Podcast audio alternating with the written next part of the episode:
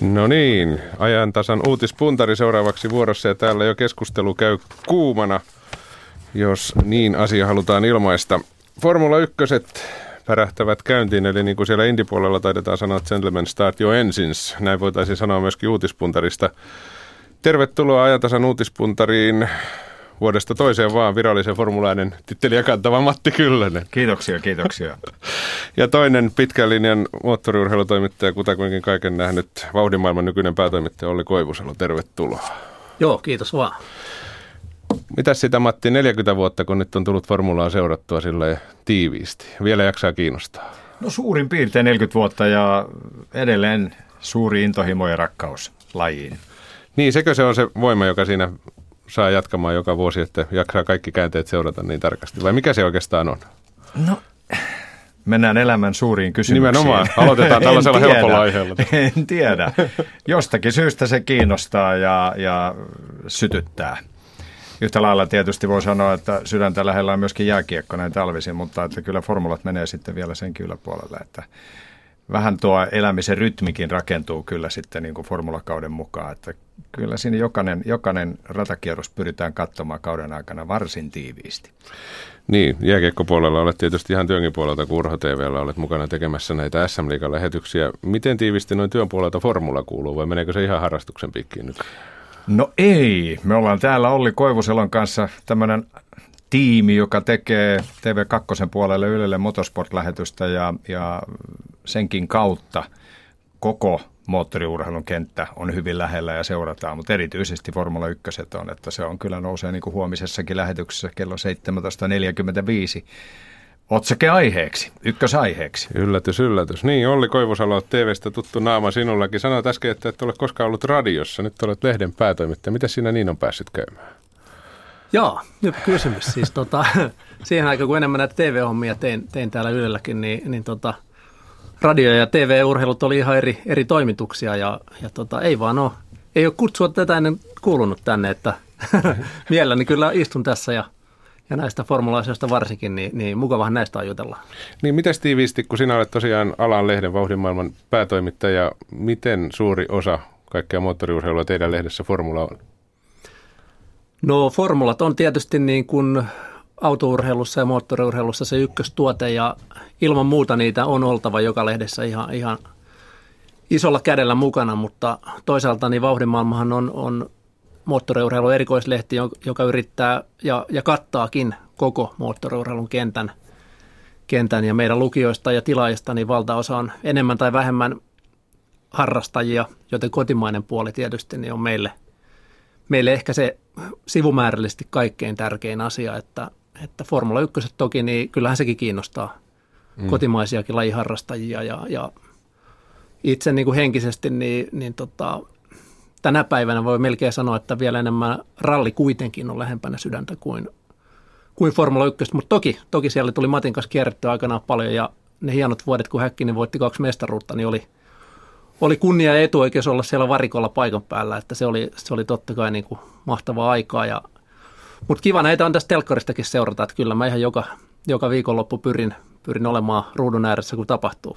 Niin miten paljon olet paikan päällä nykyisessä roolissa gp Nykyään, nykyään en, en enää kyllä kiertele, kun ihan olen pyrkinyt kerran, kerran vuodessa käymään, että yleensä Monakossa tai Barcelonassa, kun Euroopan kausi on käynnistymässä toukokuussa, niin on niin kuin hyvä paikka käydä siellä tervehtimässä tuttuja sopimassa meidän lehden toimittajien kanssa, jotka kirjoittaa. Meillähän on siellä varikolla on – on väkeä freelance-toimittajia, jotka vauhdin maailmallekin tekee juttuja ja ottaa valokuvia. Ja, ja tota, heidän kanssaan on nyt syytä ainakin kerran vuodessa tavata ja toki ihan haistella siellä tunnelmaa, että, että tota, kyllä taas on Barcelonan reissun liput on varattu ja varikkuvasti tilattu, että sinne mennään taas. Mites Matti, miten paljon tulee käytyä ihan paikan päällä vielä? No ei kovin paljon, että ehkä mullakin on juuri se, että kerran vuodessa pyrin käymään, mutta on ollut muutama vuosi niin, että en ole päässyt käymään lainkaan. Mikä se lasku nyt on tällä hetkellä tai lukumäärä, kuinka monet tuli käytyä tähän mennessä? No ihan viimeisin tarkistus oli, oli, miten monta kilpailua on selostettu, niin mikäli oikein nyt olen tuossa laskussa perillä, niin 287. Että varsin, varsin monta. Vuodesta 85 aina tuonne 2009 kauden päätöskilpailu.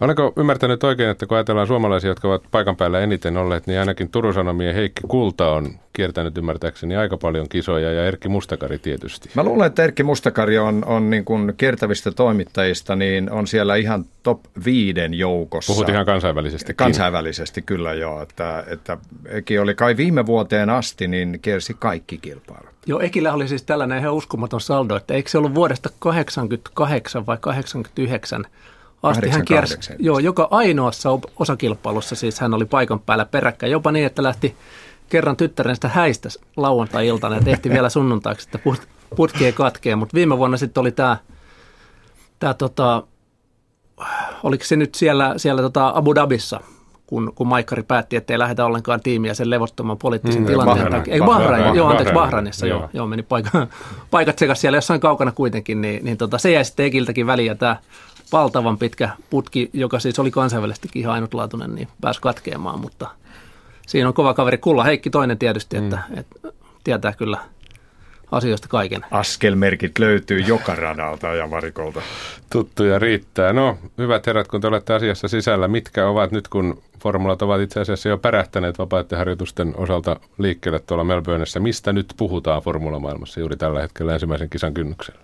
Varmasti voimasuhteista puhutaan ja vedonlyöntipuolella käy vilkas keskustelu siitä, että miten tulee huomenna aikaa, jossa käymään, mikä on sunnuntaina kaikkein, kaikkein vahvin tiimi ja kovimmat kuljettajat, mutta jos ajatellaan vähän, vähän niin kuin heittää mukavasti sivulla, niin ehkä kaikkein kovin uutinen suomalaisia koskettava on se, että Varikolla on tällä hetkellä kuusi suomalaista kuntovalmentajaa näillä kuljettajilla. Se on kaikkein suuri muutos tähän kauteen. Joo, huomasin tällaisen uutisen, eli tällä alalla suomalainen kysyntä on ainakin selvästi, tai suomalaisten kysyntä on kova. On. Kovassa kurssissa ovat suomalaiset nuoret kuntovalmentajat ja ihan maailman ykkös, ykköskuskeilla Vettelistä alkaen, niin on suomalaiset, suomalaiset fysiot taustalla. Miten se oli, kun tässä jossain huomasin sellaisen otsikon, että nyt suomalaisia kovasti häiritsee sellainen väite, että Valtteri Bottas on maksukuljettaja tuolla. Maksukuljettaja siis tarkoittaa sellaista kuljettajaa, joka tuo mukanaan niin paljon rahaa, että pääsee sen takia ajamaan. Onko Valtteri Bottas maksukuljettaja, jos on, niin mitä paha siinä? Niin, siis sen nyt voi melkein sanoa niin, että kaikki kuljettajat Formula 1 on enemmän tai vähemmän Tätä maksukuljettajia, vähän että, että jokuhan sen ajamisen aina maksaa. Että ei, ei, se on ihan selvää, että ei tallit sitä hyvän tekeväisyytenä pyöritä mm. sitä omaa bisnestään. Ja, ja tota, jos ei sitten ole kuljettaja ja hänen taustajoukkueensa, niin sitten sinne hankitaan joku sponsori, joka, joka sitä kautta hoitaa sen kuljettajan palkan. Et klassinen esimerkkihän tästä on Fernando Alonso Ferrarilla, niin vei Kimi Räikkösen paikan sieltä ja syrjäytti Kimin ikään kuin Ferrarin ykköskuljettajan paikalta sillä, että toi mukanaan espanjalaisen Santander Pankin sinne kymmenien miljoonien myötäjäisineen. Mm. Ja tavallaan sitä kauttahan Alonsonkin palkka sitten kiertää, että oikeastaan niin kuin hänen sponsorinsa maksaa myös sitten Fernandon oman palkan. Varmaan siellä Espanjassa olisi pankilla tällä hetkellä vähän muitakin raareikiä niille miljoonille, kymmenille, sadolle miljoonille, mitkä sinne Formula menee, mutta minkäs teet? Ihan klassinen juttu tähän on Mika Salo, joka keräsi sponsorirahaa muovikassiin ja vei vei Lootustallin päällikölle ja lunasti oman ensimmäisen paikkansa Formula 1. Mitä teki Keke aikanaan? Kustansi liikkeelle lähdö Häkkiselle hankkimalla sponsoreita, niin ikään liikkeelle lähdön JJlle. Ei siinä ole mitään pahaa.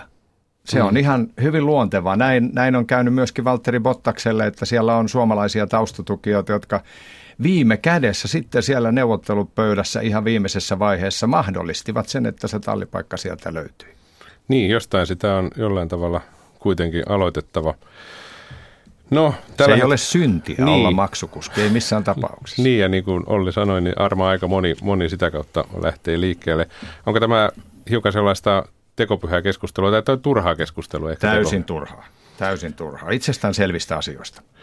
No, mitä mieltä olette vapaiden harjoitusten tuloksista? Oli lyhyt kommentti nyt tähän vielä kaikkein ajankohtaisimpaan aiheeseen. Neljäs taisi Kimi olla toisella no, vedolla. Niin, Kimi oli neljänneksi nopea ja, ja talvitesteissä jo nähtiin, että Lotus on hyvä auto ja Kimillä ei ole ranteet ruosteessa niin kuin viime vuonna vielä tähän aikaan pari, parin vuoden ajotauon jälkeen, niin, niin se oli ihan odotettavissa, että, että menee hyvin. Red Bullit oli nopeita, Sebastian Vettel nopea ja Mark Webber toiseksi nopein – sekään ei ollut varsinainen yllätys, koska, mm. koska pitää muistaa, että tämän vuoden autot on on ikään kuin tällaisia kehitysversioita tai facelift-malleja viime vuotiseen verrattuna. Säännöt on muuttunut todella poikkeuksellisen vähän tänä vuonna, jolloin ihan oletettavissa oli, että ne, jotka oli viime syksynä nopeita, niin on nopeita edelleenkin. Ja nyt se näyttäisi toteutuvan. Toki pitää muistaa, että aika että vasta huomenna ja ainahan vielä sielläkin saattaa voimasuhteet muuttua.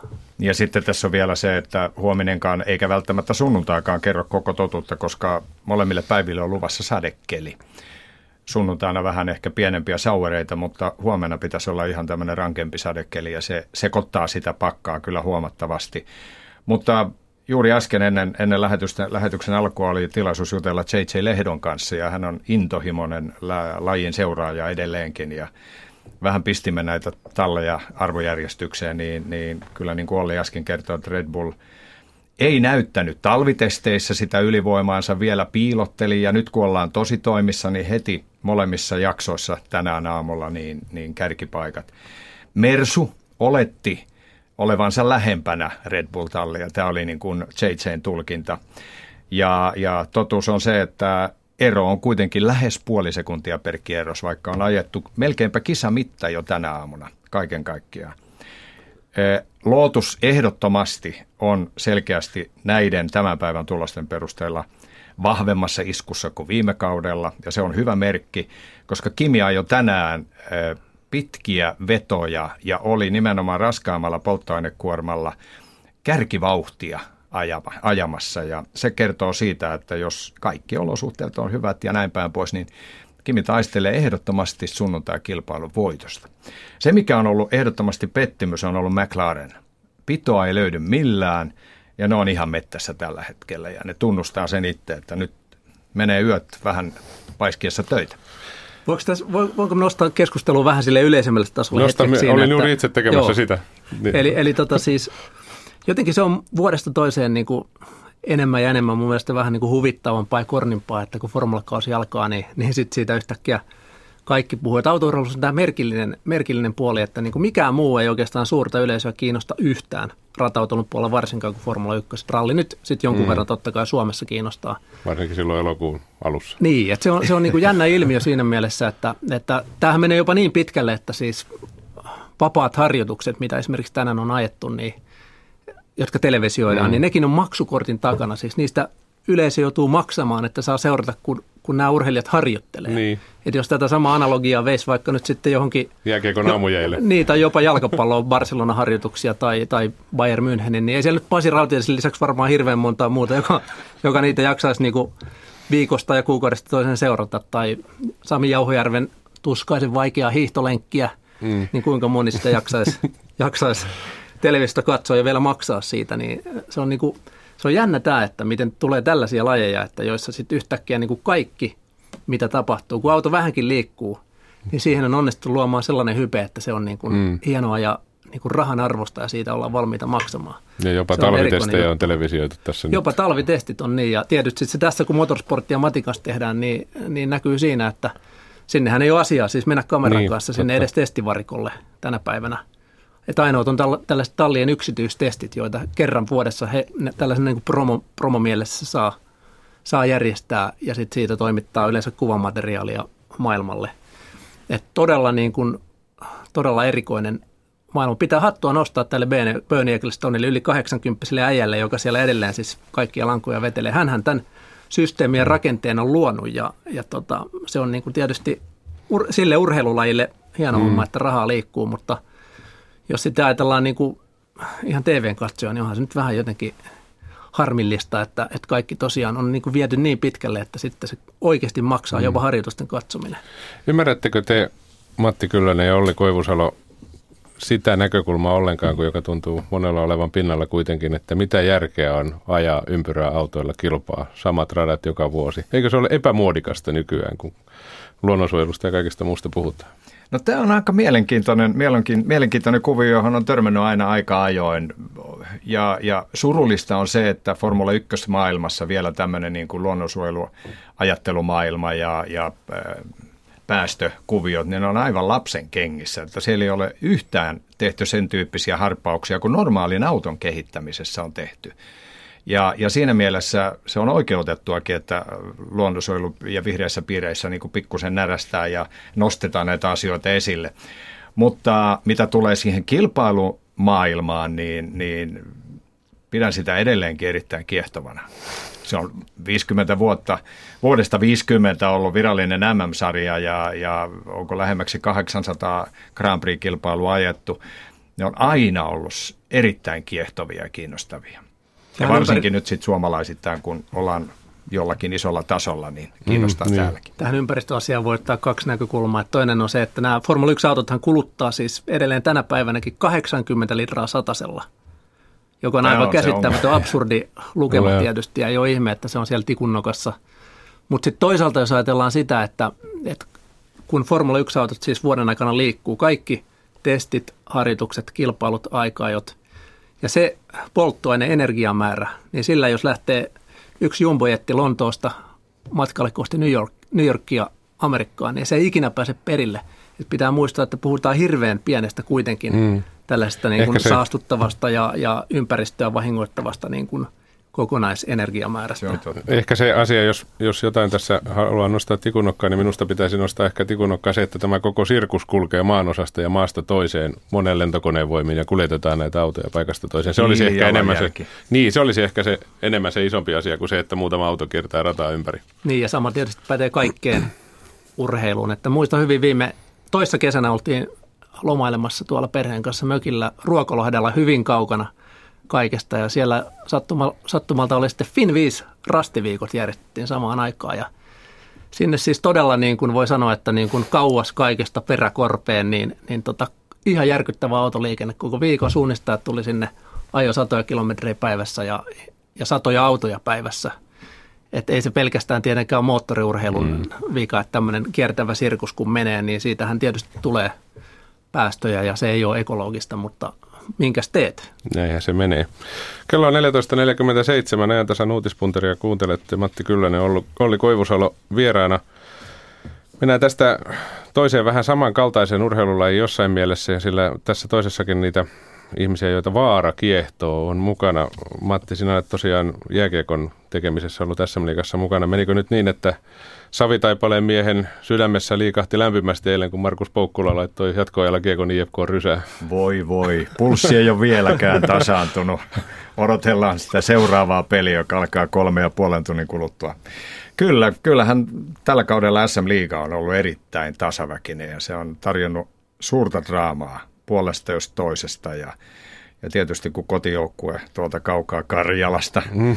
on vielä menestynyt tällä, tällä kaudella, tehnyt pisteennätyksen ja, ja taistelee vielä kenties mitalipaikoista, niin kyllähän se on ihan jotain suurta. Näettekö te, Lappeenranta ihan sekaisin. Niin, tänään varsinkin. Näettekö te mitään yhtäläisyyttä siinä mielessä, että sitä ei varmaan kovin moni suostu ääneen sanomaan, mutta kyllähän moottoriurheilussa on niitä faneja, jotka menevät katsomatta, jospa vaikka jotain sattuisi. Ja sitten jääkiekossa on valitettavasti myöskin siinä niitä faneja, jotka katsovat niitä taklauksia, loukkaantumisia, odottavat tappeluja ja niin edelleen.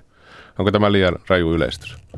No ei se nyt ihan yleistyskään ole, että kyllä näinkin varmasti aina on, että siellä semmoinen tietty, tietty oletusarvo ja tieto siitä, että jotain saattaa sattua ja tapahtua, niin on olemassa. Että onhan se varmasti, niin kuin, varsinkin nyt moottoriurheilussa, niin osa sitä, mutta samalla täytyy muistaa esimerkiksi, että Formula 1 ei, ei ole yhtään kuljettaja kuollut sitä Ayrton Senna ja vuoden 90 Neljäkö se nyt Matti 94. 94, joo. joo. Eli siitä, siitä on niin kuin todella pitkä aika. Toki jokunen ratatuomari, yleisö, yleisö, yleisön edustaja katselija on, on saanut surmansa ikävä kyllä, mutta erittäin harvinaista se on. Ja tietysti jääkiekossahan nyt tulee nämä, nämä tota, kovat taklaukset, niin kyllähän ne, tämähän on vähän erikoinen tällainen niin kuin jääkiekon oma, oma sisäinen koodisto, että ne sen mm. tietyllä tavalla ymmärtää, että ne kuuluu siihen lajiin, mutta – mutta esimerkiksi tappelut, niin ei kyllä, kyllä niin kuin, että nehän on tuontitavaraa Kanadasta, Pohjois-Amerikasta ja eihän ne nyt mitenkään voi niin kuin kuulua jääkiekon siihen oikeaan ytimeen. Mutta sen verran voi puolustuksena sanoa, että kyllä sen tyyppiset on saatu tällä kaudella karsittua äärimmäisen tehokkaasti. Että se väkivaltaisuus, mitä on ollut, niin se on ollut pelitilanne väkivaltaisuutta. Eli ihan kovia taklauksia ja onnettomuuksia sitten siinä tilanteessa – useita tämä, aivotäräyksiä ja näin päin pois. Ne on, ne on erittäin valitettavia, mutta juuri tällaiset niin amerikkalaiset NHL-tyyppiset tappelut, heitetään hanskat ja näin päin pois. Niin show-tappelut niin sanotaan. Show-tappelut. Itse sattumalta katoin jotain NHL-peliä hiljattain, niin, niin oikein niin kuin pysähdyin katsomaan, kun isot miehet, siitä oli jotenkin niin kuin irtaantunut jo, että niitä ei enää ole, mm. pudottaa hanskat ja sitten tulee semmoinen härkämainen katsi ja käydään toiseen kiinni ja paljalla käsillä lähdetään. Eikä tuomarit tee mitään, se seisoo vieressä, aivan naurettavaa pelleilyä.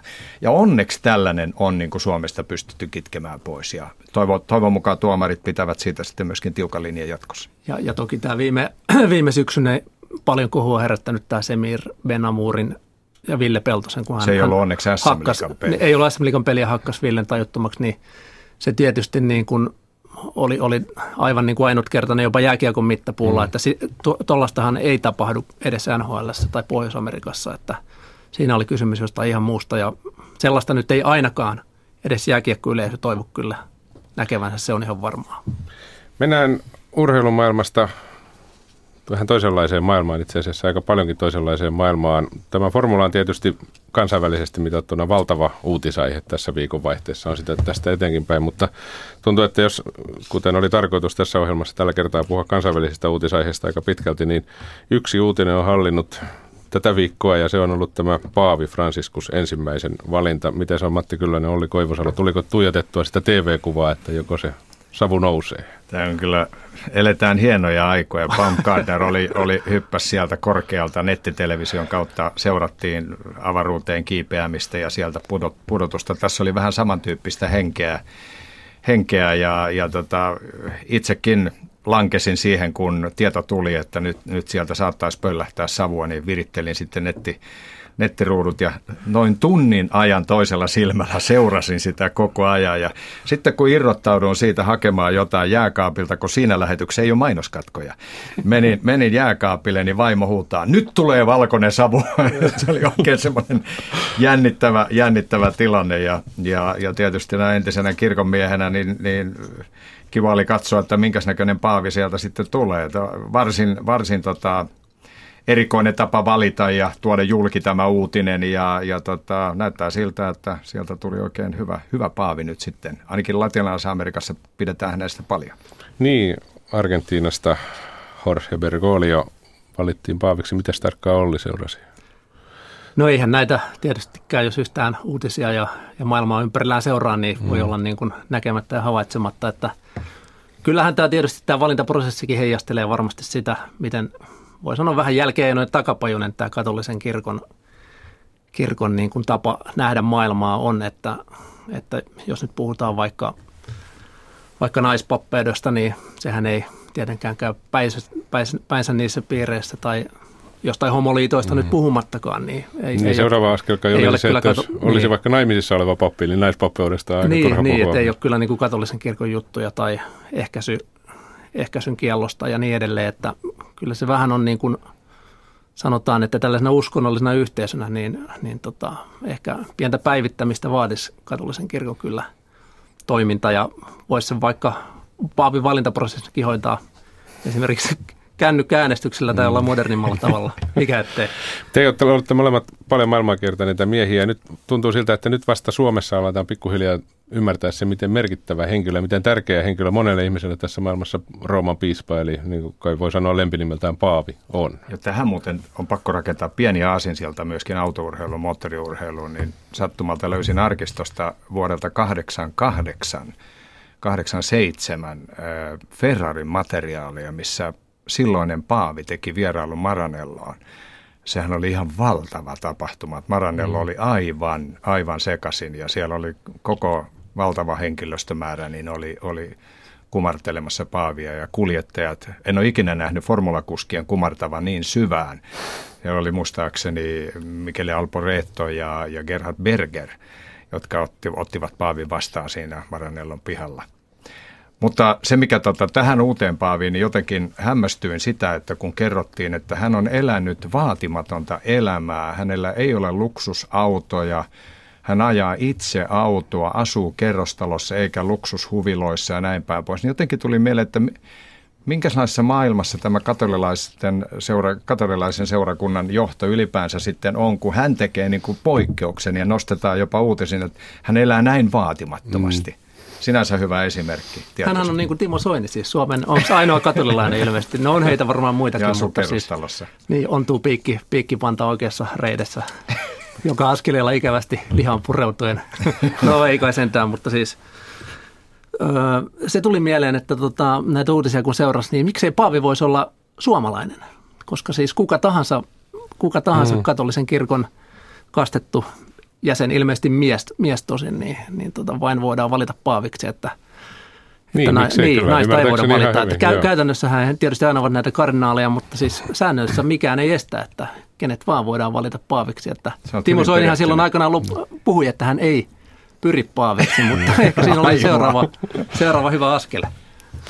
Otetaan sen verran, meillä on neljä minuuttia aikaa, niin yksi uutinen vielä tästä esille, josta todennäköisesti viikonlopun aikana, jos oikein arvaan, tulee vielä paljon isompi uutinen. Se on kotimaata kehitysministeri Harman talouden ministerityöryhmään kuuluva Heidi Hautala on myöntänyt teettäneensä kotonaan pimeää työtä. Kerrotut summat vähän vaihtelevat, mutta alle tonnin summissa ollaan joka tapauksessa.